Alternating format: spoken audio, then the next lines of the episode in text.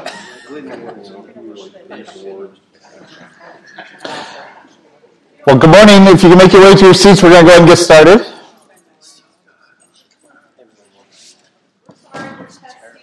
Testing, testing the food. Testing the food. You're our cupbearers. I didn't test, but I live vicariously through other people. Oh, okay. Well, we have, uh, before we jump into the sermon today, I want to do a quick uh, testimony. So I'm going to ask Pam and Steve to come up front here, and I'll get you a mic here. Uh, they're going to use Jen's mic, if that's okay, back there. There you go. Well, good morning, church. Good morning. Good morning. Uh, we just have a praise report quick, and we'll just kind of start uh, at the beginning. Years ago, our daughter had a, a cervical colonization, is that what they call it? And they kind of cut part of it off, and they told her she'd probably never bear children. And she had a miscarriage at that about that point, too. So here we are years later. And we're praying that they'll get pregnant. We're praying and praying, and they do. The next thing we prayed for was that we'd have twins. We do. The next thing we prayed for is that they'd be a boy and a girl. They are. So God is good. But what we really want to say is, is they're both home now. They're both thriving. They're out of the N I C U. They're doing great. And everything's good, and we're thrilled. So thanks for, thanks for your prayers, everyone. We really appreciate it. God bless you all.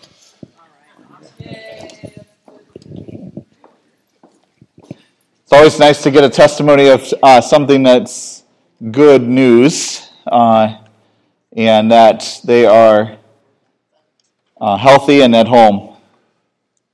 So congratulations to, and please pass on our prayers to Nick and uh, Nick and Jen and uh, the kids. So give them a big hug for us. So not too close because there is that. Yeah, that's true. If you have your Bibles, turn with me to. Where am I at? Oh, I'm totally lost. Yeah, I know where I'm at, but I know physically. Can you jump to the, uh, there we go. Matthew chapter six. I am that old. I'm getting there. Matthew chapter six. Before we jump in, I want to tell you something. Uh, you know, it's always, a, as a pastor, one of the one of the least favorite sermon topics is, is finances as a pastor, because usually one of two things happens. Someone's in church and they always say, all the church ever talks about is money. That's all they ever want is money, money, money. And then there's also the conversation that happens all the time, and it's like, uh, you know, a lot of times what happens when a pastor does a sermon on money, what happens is that the tithing actually goes down the next week yeah. instead of up. It's really strange how it works out, but that is actually how it always works out. But part of our uh, incorporated series is we have to understand what it means to be incorporated with Jesus in our finances. We can't walk away from that. As much as uh, we may want to, we have to uh, strike at this right at the core of what it is, and that's what we're going to do today. See, when we think about talking about finances, I immediately revert back to my old self and my young childhood self when I was at a church and uh I was raised in a in a uh, denomination or a church that was a lot about money, and uh, it was a lot about you know what could you give to the church, and and your standing in church was based upon how much you gave to the church. That's exactly how it was, and uh, I've learned some things over the course of my life about how to how to deal with that, but it's also caused me some times where I thought about this and I thought about this subject, and I had a Uh, I just, I would always get to that place where I'd like clam up and I would just think about how it was in the past. And I would hear the stories of people that I talked about, you know, I talked about in, in uh, across the, you know, my life as I talked to people, people would always go, the church shouldn't talk about money. Well, that's not true. First of all, I want to tell you right now, the church should talk about money. Because God wants to bless us, not only with the money, but He also wants us to bless others with the money that He has given to us. But as a young man, I started tithing when I was very, uh, when I first gave my life to Christ. I gave my life to Christ when I was sixteen years old, and I was in a Baptist church. And I gave my, I, as I gave my life to Christ, the uh, pastor looked at me, and the person who was discipling me said, "If you gave your life to Christ, that means you give your wallet to Him too." And I'm like, I'm sixteen years old. I don't really have that much of a job, so here you can have my wallet. There's not much in it, right? But there was times as I began to get a job and as I began to work on things in my life and grow and mature in my life that I started to give my tithes and offerings out of an expectation. Really, honestly, that's what it was. I wanted to give money out of an expectation that God would bless me back with that money. And that somehow if I gave a dollar, he would turn around and give me one hundred dollars back in return. Now, anyone that's been a Christian for a while knows that our expectations should not be so. But we also know that God blesses us and for what we give. And so there is some of that that is truth, truthful. But, you know, as a young child and as a as a young adult, you know, you work in a job, you don't really have that much money, you're you're going to college, and, and giving, you know, a dollar, five dollars isn't really that much of a problem. It really wasn't that hit that big of a hit on my uh, finances. But what happened is when my wife and I got married, as many newly married couples do, we had very little money at all. We were scraping by as much as we could. And we're going to church, and I heard a sermon one Sunday. And the pastor looked at me as he said this, and it's one of those moments and times when the pastor looks at you and go, I know he's talking directly to me. He built this whole entire sermon just for me. Now, I want to tell you as a pastor, we don't ever build a sermon directly for you. That's the Holy Spirit working inside of you, right? But this, this, the, his eyes were so hot on my soul. I'm like, ah! Oh. See, my wife and I had just had a conversation on the way to church. We went to church that was roughly about thirty-five, forty minutes away. And so it took pretty much any extra money we had in gas just to get to church. But when we got to church, we're sitting in there and we were thinking about, uh, we, we were, we were, I'm, I'm talking, we were scraping the bottom of the barrel, right? And I looked at my wife and my wife goes, how much money do you have in your pocket right now? And I said, I think I have like ten bucks. And she's like, well, What were, what are you going to do with that? And I said, well, I was hoping that we would stop and get tacos on the way home because that was our favorite thing, Taco Bell. Don't judge me, I know. But for ten bucks, you can feed your whole family at Taco Bell back then, right? Come on now. so so I told her, I said, well, I was really hoping we could stop by Taco Bell on the way home with the money. And she goes, no, I think the Lord wants us to give our last ten dollars for tithe. And I'm like, I want tacos, and I want mild sauce, and I want no. And so, now I'm hungry. But no, so so we we actually, you know, uh, we had this conversation. I remember sitting in church, we had this conversation. I said, it's the last ten dollars we have, honey. I said, but I, uh, I'm free to, uh, we'll give it. So we gave this ten dollars in church. It was the last ten dollars we had. We listened to the rest of the sermon. We went home that day, and as we got home that night, I began to pray, and I'm like, God, I just gave you my last ten dollars I have. I'm not being paid for another two weeks. Uh, I, I don't know that if I have enough gas money to make it through the week. I don't know what's going on, all this stuff. And, and the Lord said, you know, go to Matthew chapter six. And so I went to Matthew chapter six. And as I opened up Matthew chapter six, in my in my Bible, not only was the verse, Matthew chapter six, verse nineteen, fresh in my heart, but inside my Bible was a fifty dollar bill. I don't know how that fifty dollar bill got in my Bible. To this day, I still don't know. No one ever told me. I don't know if someone in our church put it in there. I don't know if God put it there. If an angel dropped down inside my Bible, you're free to do that anytime, Lord. But uh, dropped into my Bible and put that there. I don't know what it was. But it built my faith that day of saying, I have to tithe. It doesn't matter what I have. It doesn't matter what's in my bank account. It doesn't matter what I have. I have to give my tithe to the church. I have to give the money that is due him, that he has blessed us with. And so we did this. Now here's the thing. When you have nothing and you go to church, giving nothing doesn't really hurt, right? If you have just a little bit of money and you go to church and you have to give a percentage of that back to the church, it doesn't hurt to give up just a few dollars. But as we matured and progressed in our business field and in my business field as I was working, as my wife progressed in her teaching career and raises and promotions started to come, I knew the percentage in my mind that I had to give back to the Lord. Now, let me tell you, when you're poor and you have nothing, giving to the church is easy to do. When you're rich, for standards of the way I was in my life, and what I mean, not rich in, in the earthly standards, but rich in terms of what I had made in my life, it was much harder to give that percentage. As you make more, the more that you give back, the more it's it, it's a it's a sacrifice to the Lord to give. And so I learned, though, not to think about that. And I want to tell you today, we're going to go over this because I think this is very, very important. I'm really going to hit hard on, on a topic today on Matthew chapter six here, verse nineteen, because I want you to understand that money Where your treasure is, there is also your heart. Scripture tells us that. Scripture is very clear on that. And so where you put your money at, whether that's in McDonald's, whether that's in Dunkin' Donuts, whether that's in Starbucks, whether that wherever that's at, show me a man in his bank account and I can show you what's important to him. It's very true. Wherever you put your money, there is your heart also. Scripture tells us this. But there is something about money that I believe Satan uses to discourage us and causes us to be in a place that we're in today. And this is what I want to talk about. When we are incorporated with Jesus, we have to look at our finances completely different. We have to look at them in a totally different light. And so today, I want to open, hopefully, your eyes as my eyes have continued to be open on this topic and as the Lord speaks to us. But let's pause for a moment and go to prayer, and then we'll begin in Matthew chapter six, verse nineteen. Father, we thank you for this day. Lord, I thank you for how wonderful you are and what a blessing you give to us. Lord, I pray today that as we uh, talk about being incorporated with Jesus in our finances and we talk about being one hundred percent sold out with you, Jesus, that you would help us to understand what it means to be incorporated in those finances, what it means to be a cheerful giver, Father. And so, Lord, I pray that you just speak to us. Open our ears, open our eyes, open our mouths, open up, open our senses so that we can know that you are speaking to us, Father, as we learn about what you want us to hear on this topic, Father.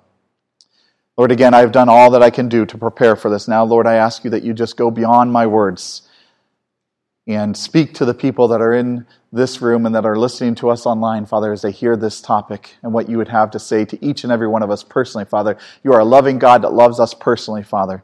And so speak to us on that individual level, that personal level, Father, and what we need to learn from you today.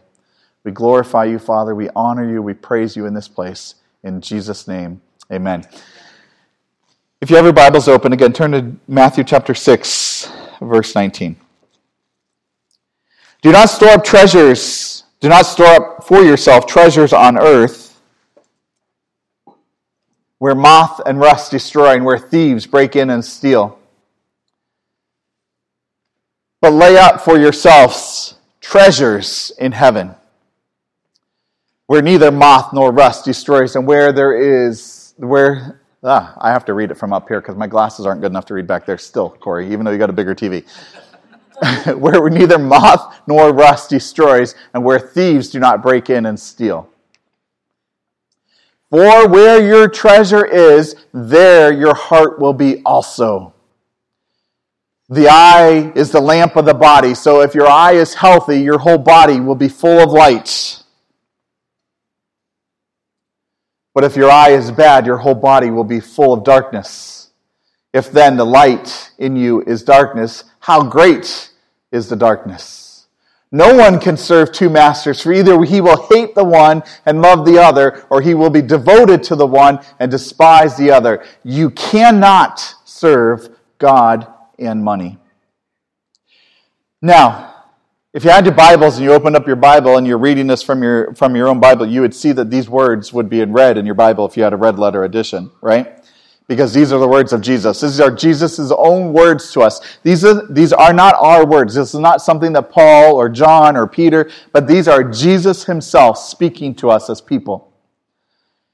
And what Jesus begins to set up for us is that we should not store up treasures on this earth, but we should instead store them up in heaven. What does that mean? Well, technically what Jesus is saying is that instead of buying things here on this earth, instead of putting all your energy and effort to putting the treasures here on this earth, what we need to do is put our treasures up in heaven. How do you store up treasures in heaven? You do that by serving Jesus Christ, your Lord Savior. You do that by going out and sharing the gospel with people around you, doing good things, doing good deeds, helping people in need, blessing people who don't have what we have.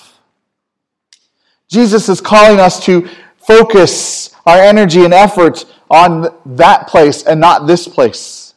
See, if we would allow ourselves, we would become very easily concerned about all these things of this earth here. Because what happens, and what I believe the devil wants us to do, and this is something I really want you to understand. See, I believe money today equals security in our lives.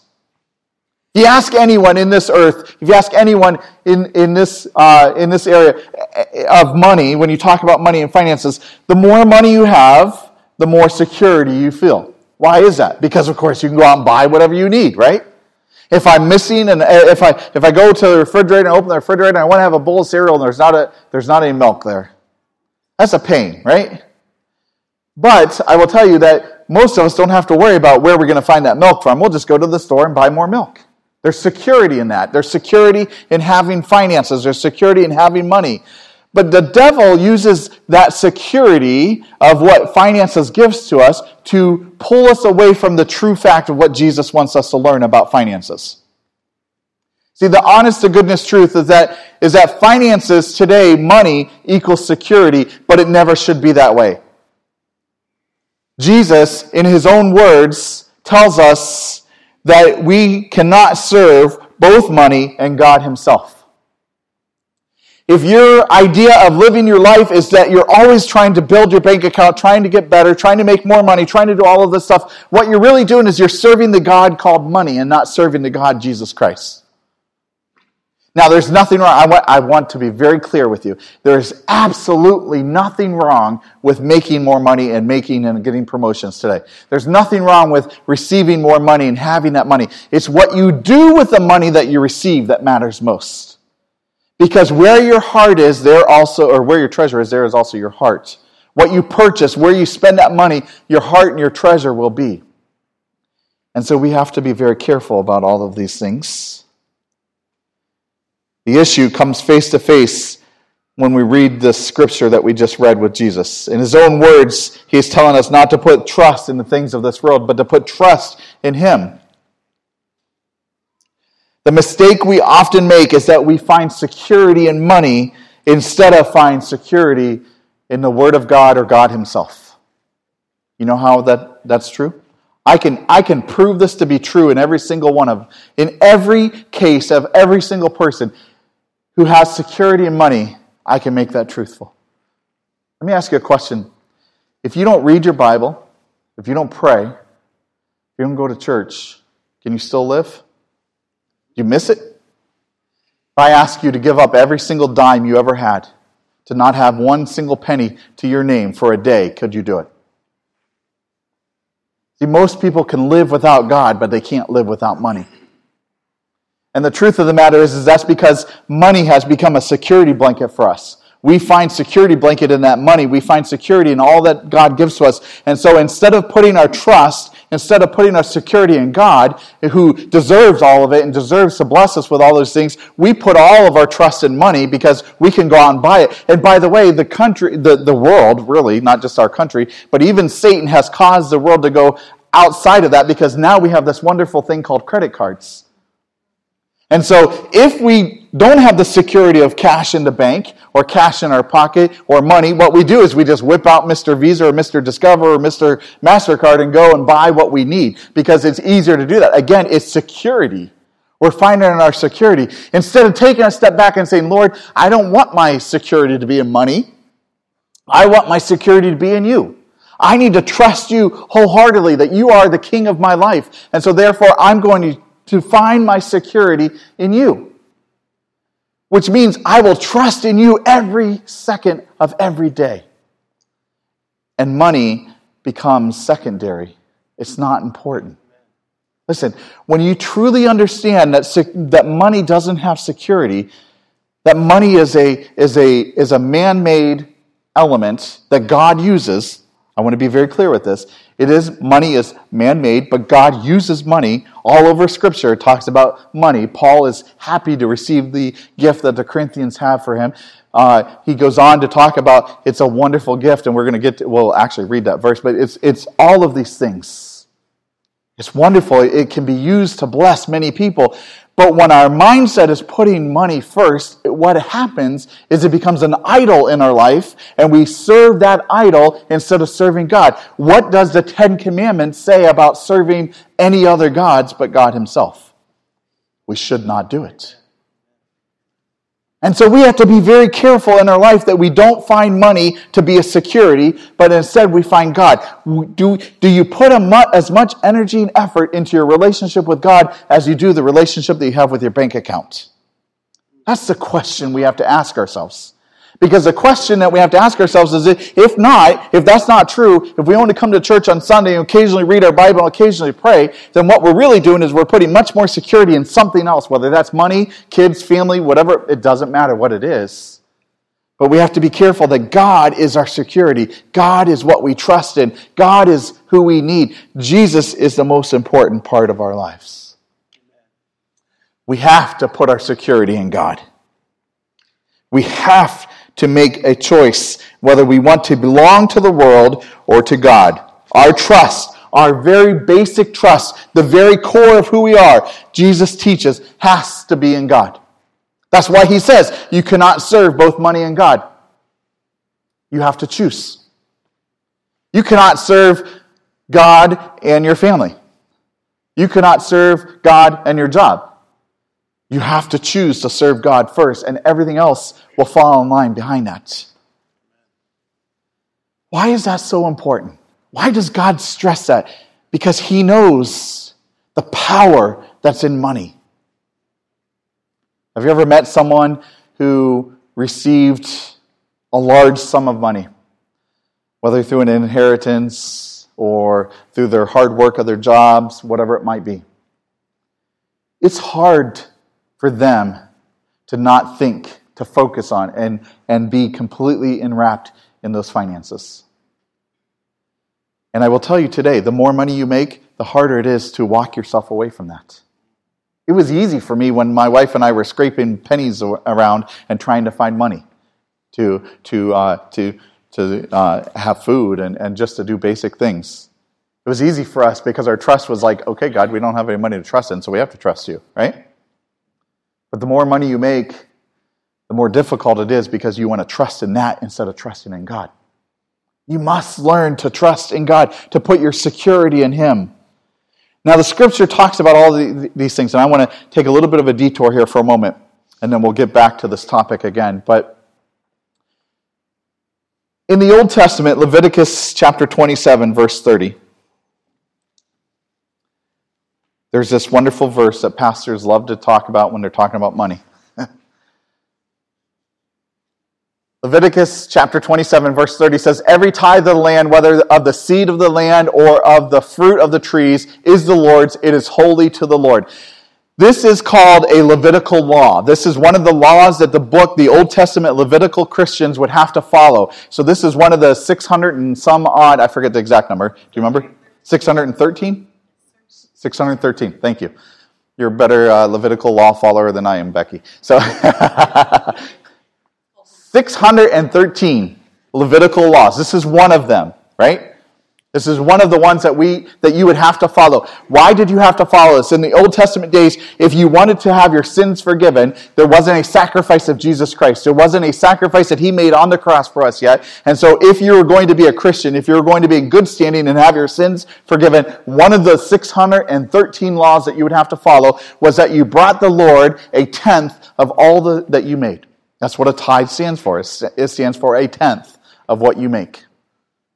And so what, G, what, what God was saying to the Israelites the Levitical, through the Levitical law is that every tithe of the land, whether the seed of the land or the fruit of the trees, is the Lord's. It is holy to the Lord. So what they are speaking to the Lord, or what they're speaking about, is that whether you grew something in the ground, whether you picked it from a tree, whatever, whatever it was, you had to take the first fruit, by the way. This isn't something that you go, oh, I gotta, I gotta, I gotta eat. I gotta give my neighbors this. I owe this person this. And so, what do I have left over? Oh, I have five bucks. Here you go, Lord. I'm giving you what I have left over.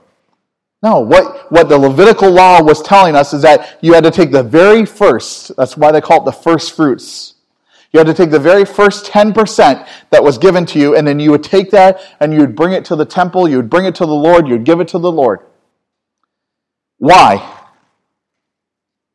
Because it is the Lord's. It is holy to the Lord. The Lord, see, the, the understanding was that if we gave up of what was given to us, and we gave it to him, and we honored him first, our security would be in him, and not in the things that we have. Do you understand that? So what the Lord is saying to people is that this is, you're going to give to him what is due him instead of whatever's left over at the end. Second Corinthians verse nine, starting in verse six. I'm sorry, Second Corinthians chapter nine, verse six. The point is this: whoever sows sparingly will also reap sparingly. Whoever sows bountiful will reap bountiful.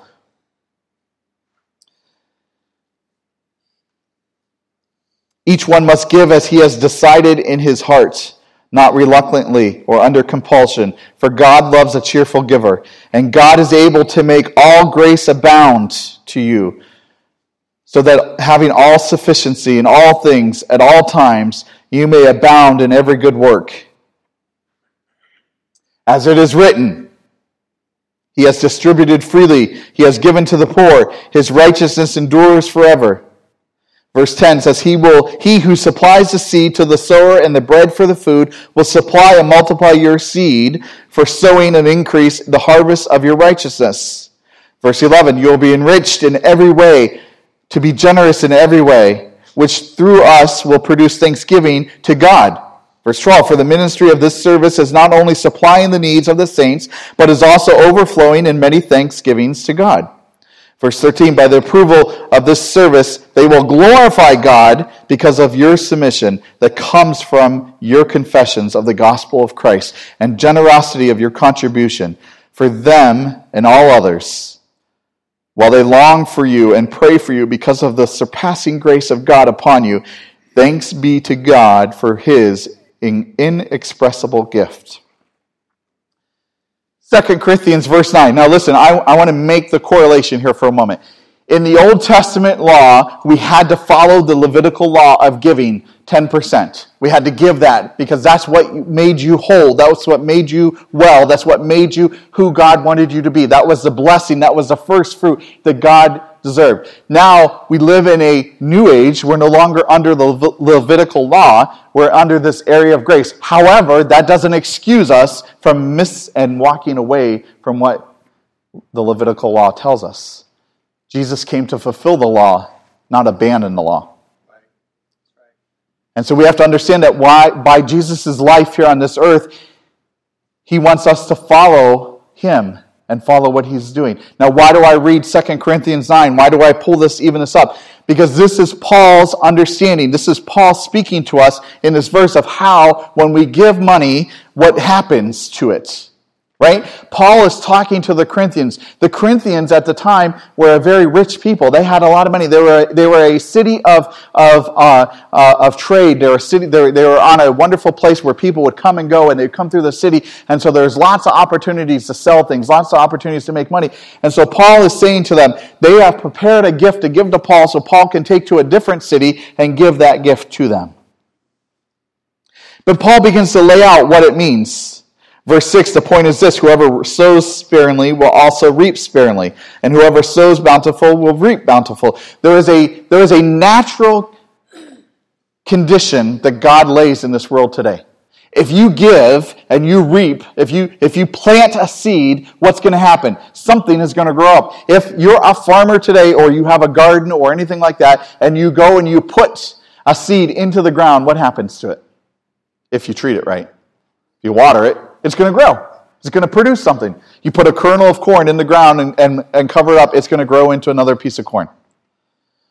What God is telling us is that when we sow and we put it into the ground, when we sparingly, we give our money sparingly to the Lord, what happens is that we will reap from that also. But then he goes on, Paul goes on to say, each one must give as he has decided in his heart, not reluctantly or under compulsion, for God loves a cheerful giver. See, in the Old Testament, this is, this is where we have to make the condition. We no longer give because we have to. We give because we want to honor God with our relationship. In the Old Testament, they gave because they have to. If I stood over top of you and said, you're going to hell unless you give ten percent of the first fruit that you came, I bet you you'd be reaching for your pockets as quickly as possible. Because no one wants to be assigned to that. Today in the New Testament, we give because we want to honor God.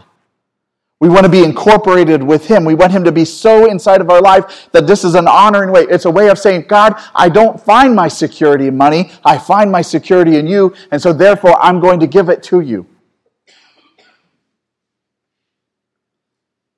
By the way, another verse pastors love to say, God loves a cheerful giver. It's not, oh, it's going to hurt. You don't understand. I don't want to give this. I don't want to write this check out. I don't want to put this in there. I had so many fun things I could do with that money.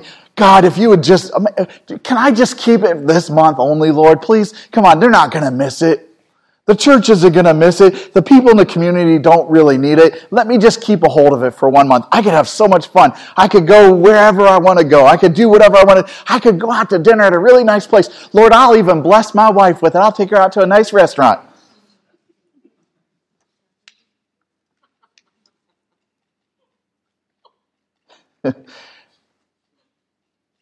Problem is, is the Lord wants us to be a cheerful giver. Listen, if I came to Pastor Chaz and I wanted to give him a gift and go, you know what, I really don't like giving you this. It really aggravates me that God told me that I have to give you this gift. You, you probably won't even use it. You have a thousand of these things anyway. So I'm going to give this to you, but here, take it. How do you think he's going to feel? Now, if he's smart, he's going to take it anyway and run. But uh, no, I'm kidding. No, but if I go to him and say, Pastor Chaz, I got something awesome for you. I just want to give this to you. You know, the, the, the Lord put it on my heart to, to, to bless you and give this to you. So I'm going to give this blessing to you, and I'm going to give this to you. And so I give this blessing to you, and I do it in a cheerful way, and I do it with a smile on my face. What it's going to come across better, right? Spoonful of sugar makes the medicine go down, right? Right? God wants us to give in a cheerful manner, but he wants us to give because he wants to be honored. We no longer live under the Levitical law of the past. We now live under the grace of Jesus Christ, and he wants to have a relationship with us. And so if we have a relationship with him, what we're trying to really say to God is, God, here, I'm going to give back to you what you have first given to me because I honor you and I trust you, and my security is not in money. My security is not in things. It's not in all the things that I have in here. My security is in you. And so here, I'm blessing you. I'm giving it back to you. Use it for how you see fit. Take it because you deserve it. The problem of it is today is that the word tithe still means ten percent. The Old Testament meant ten percent. That's the first fruit. Today, what happens is we live under the grace, and so people say, because I live under the grace, I'm just going to give whatever's left over. I'm just going to give what I feel like I want to give. The truth of the matter is, is Jesus doesn't want what you have left over. He wants an honor to him. He wants you to bless him with what you have, and he wants you to give it to him in a cheerful way. Paul goes on to say to us what happens to this. He says in verse eleven, you will be enriched in every way, to be generous in every way, which through, through us will produce thanksgiving to God. So what Paul is saying is, because God's going to bless you so that you can give, and so that then you can take that money, and the church can take that money, or Paul can take that money, and he can go out and give it to people in need. The truth of the matter is, and it's very, and, and sometimes it's very hard to understand, ministry of the church doesn't happen without people giving to the church. We can only have our ministry, as much as I hate it, listen, I can go out and I can stand on the street corner and I can share the gospel of Christ all that I want. I can go and I can show up and I can pound nails and I can uh, put up walls in a house and I can do all of those things. But in reality, it costs money to buy those walls. It costs money to buy those uh, things. And so as we were talking even about Habitat for Humanity, we can't do any of that without people giving to the... Because it does. It takes money. We can show up on sun, on Friday afternoons and pack backpacks and bring them here, but in reality, we have to pay to buy that that food so that we can put them in bags and take them to the kids here at the schools.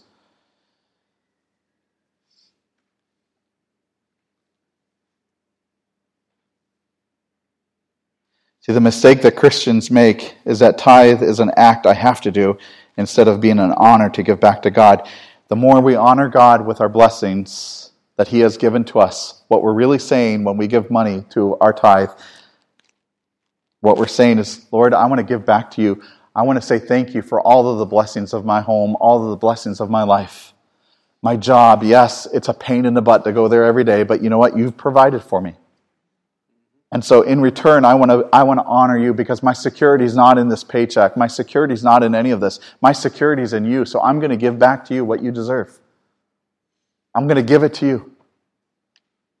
And through that, Lord, you will bless me. But not only will you bless me, you'll bless me because I will get to see ministry happen through the church and through the body of Christ. But then, and even above and beyond that, you will bless me because by honoring you, you honor us and bless us in return.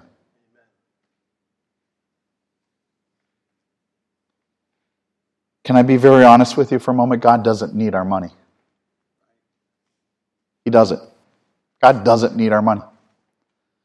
I know that's weird as I sit here talking about tithing and giving to the church and giving to God and blessing Him, but in all reality, He doesn't need it. He's the creator of the whole world. He created money. He created finances. He created all the things that we have today. He doesn't need it. There's nothing that we can give to Him that He doesn't already have and own. In fact, He's taking from what He has to give to us so that we can in turn give back to Him. Why is He doing that? Because again, it's an honoring process. Right. A process where we honor Him. He doesn't need it, but He wants us to honor Him in return. He wants us to honor Him and say, God, my security is not in this world. My security is not in my money. My security is not in my finances. My security is in you, and so here you go. I give it back to you. Can I ask you for just a moment to think about what it means to have an incorporated giver, a life so full of Jesus that Jesus just runs through every fiber of your being, every fiber of your body, teamed up with a church that's incorporated with Jesus, that everything they do.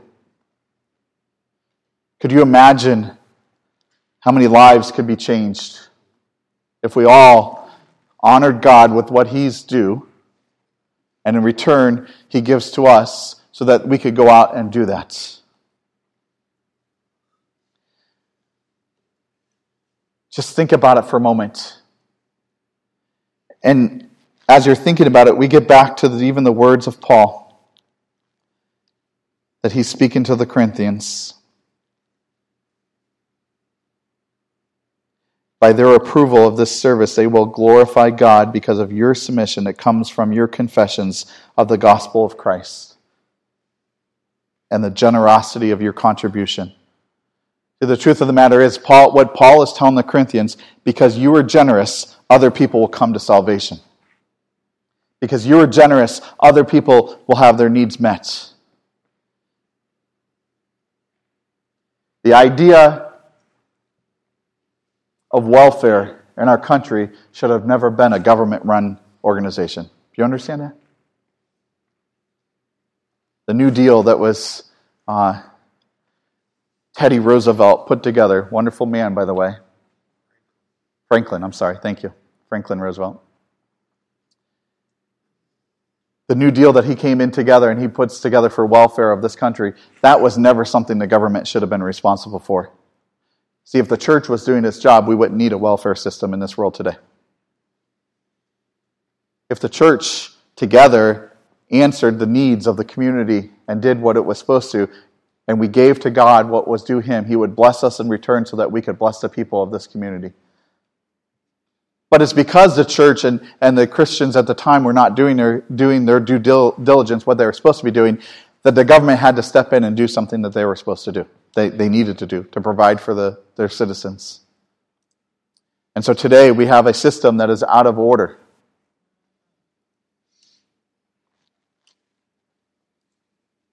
We must learn to take that order back and be an incorporated church with incorporated givers, having Jesus run at the theme of everything that we do so that we can bless the world around us, the people around us. Today, I want to challenge you for a moment. I want to challenge you by asking, where's your security today? Where's your treasure? Do you honor the Lord with your giving? And could I challenge you today that to see what the Lord is asking for you today? The Lord is asking you for to, to drop your security in all these other things of this world and have your security only in Him. I love what Dave Ramsey says. Tithing was created for our benefit. It teaches us to keep God first in our lives and how to live unselfishly. Unselfish people make better spouses, better friends, better relatives, better employees, better employers, and they usually have better finances at the same time. God is trying to teach us how to prosper over time. See, this was not something, this is a wonderful phrase. Dave Ramsey, if you don't know who Dave Ramsey is, shame on you. I'll tell you all about him in a moment, or you can come up and talk to me after church, not in a moment, because we're not going any further with Dave Ramsey, but he has a wonderful way of finances and doing finances, but this wonderful, he he he is so truthful in this statement that I had to share it with you. See, tithing was not created for God. It was not created for the church. It was not created for the pastor. It was not created for any of this. It was created for our benefit. So as we tithe to the church, what happens is that we are honoring God. He's teaching us how to keep Him first in our lives, how to put Him where He needs to, how for us to live unselfishly, where we don't think about uh, ourselves, but we think about others. I mean, it's it's it's true. I I I I um, am so thankful for what we were able to do last night, right? And how people came and gave and and been part of that. But honestly, we can do even more than that. We don't need to just stop right there. We can do more. If we were unselfish in the way that we live. Now listen, I'm not talking that you can't use your money for your home and, and the things that you need. I'm not saying that.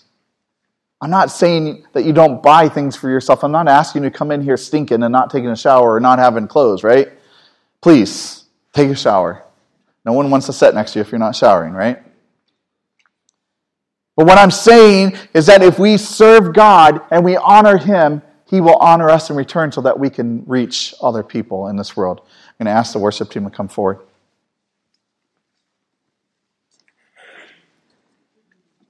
My challenge to you today, my challenge to myself today, is your giving in line with what God is requesting from you?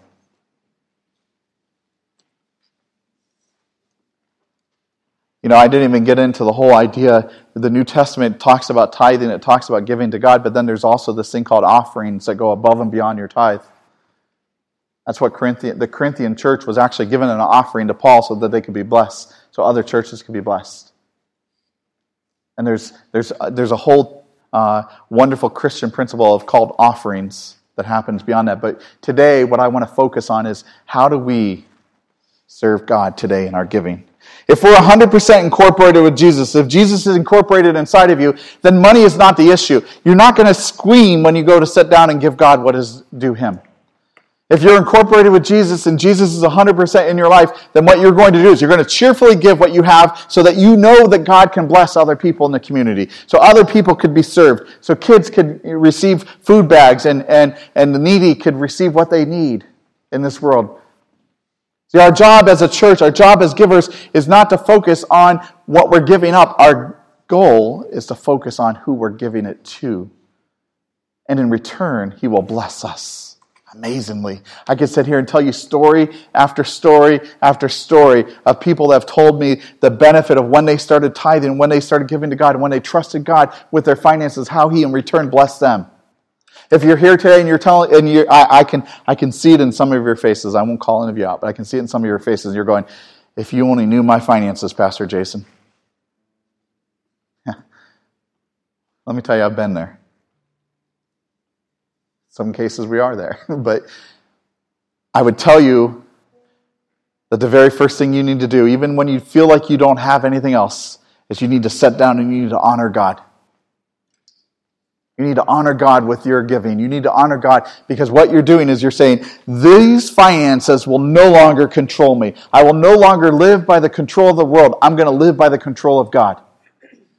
See, it has nothing to do with the church. It has nothing to do with the pastor. It has nothing to do with what's going on. It has everything to do with honoring God. Again, what I could say to you in Jesus' own words, you cannot serve both money and God, so you have to choose. Which one are you going to serve? Are you going to fear money and not serve God, or are you going to serve God and put money in its place? Because money in the right place is a beautiful thing, a useful thing. I have nothing against people making money. In fact, I encourage it. I pray that you are blessed mightily so that you can bless in return the community around us. I want that. I want that for you. But I also want you to be in the right mindset. Will you stand with me, please? One of the hardest things to do as a Christian is to trust that He will take care of us even when we don't feel like He will. You're here today and you're wondering, how can I trust God with this? How can I trust God with my giving? How can I trust that I'm going to be able to make it? How can I trust that everything's going to be okay? The only thing I can tell you is that you need to start doing it. You just need to give it over to God and say, God, here it is. It's yours. I trust that you'll take care of me. I trust that you'll love me. I trust that you'll take me where I need to go. We need to have a right, that's okay. We need to have a right mindset of what finances really are. We have to have a right mindset of what God wants us to do with these finances. We need to understand that tithing was not put in place for God's benefits.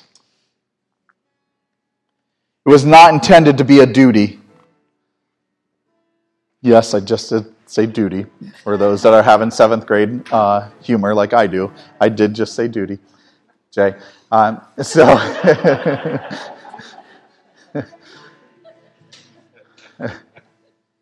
sorry, sorry, Jay. I'm right there. I'm right there beside you in seventh grade. I'm the one who's saying it from the. I'm just. I'm going. In, I'm going into this really moving. I want to pray, and I'm, and I just say duty. That's right. Okay. I, all right. Yep. But honestly, God doesn't want your giving to be something that you just have to do. He wants it to be an honoring process where you trust Him with everything. It's just another way of saying, God, I trust you with my life. And when I say I trust you with my life, that means I trust you with everything. See, the mistake we often make is that we give Him enough trust to follow Him, but we don't give Him everything. The hardest thing for a Christian to do that's